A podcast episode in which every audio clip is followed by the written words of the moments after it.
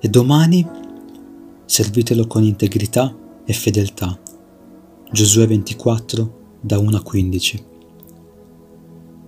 Non devo preoccuparmi del giorno successivo, ma sono tenuto a riempire ogni istante, assolvendo i doveri a cui sono chiamato e dando seguito all'impegno che mi viene richiesto.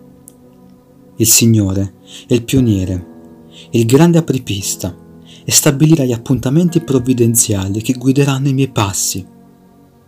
Ai suoi esploratori, la sua avanguardia, i suoi minatori e zappatori che aprono la strada attraverso le difficoltà, gli ostacoli e ogni altra opposizione. Io mando un angelo davanti a te. Esodo 23:20. Sì, il Signore si prenderà cura di prepararti una via. Detto questo, che cosa sono chiamato a fare? Vorrei provare a trovare la risposta in Giosuè. Temete il Signore, verso 14. Il Signore deve rappresentare il pensiero sovrano nella mia vita. Ogni esistenza autentica ed equilibrata deve iniziare con un pensiero ben proporzionato.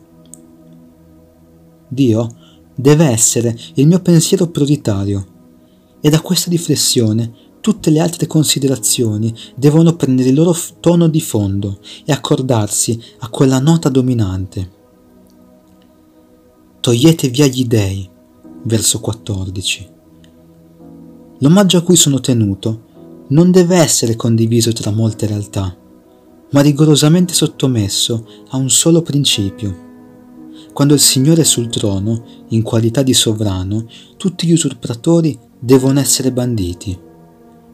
Quando assume il suo ruolo e si insedia, agli altri non rimane che la via dell'esilio. Servite il Signore, verso 14. La mia forza deve essere allineata alla lealtà di cui devo dare prova. Non devo semplicemente gridare. Sono tenuto a lavorare. Non posso limitarmi a battere le mani al passaggio del re. Devo consacrare quelle mani in vista di un servizio sacrificale.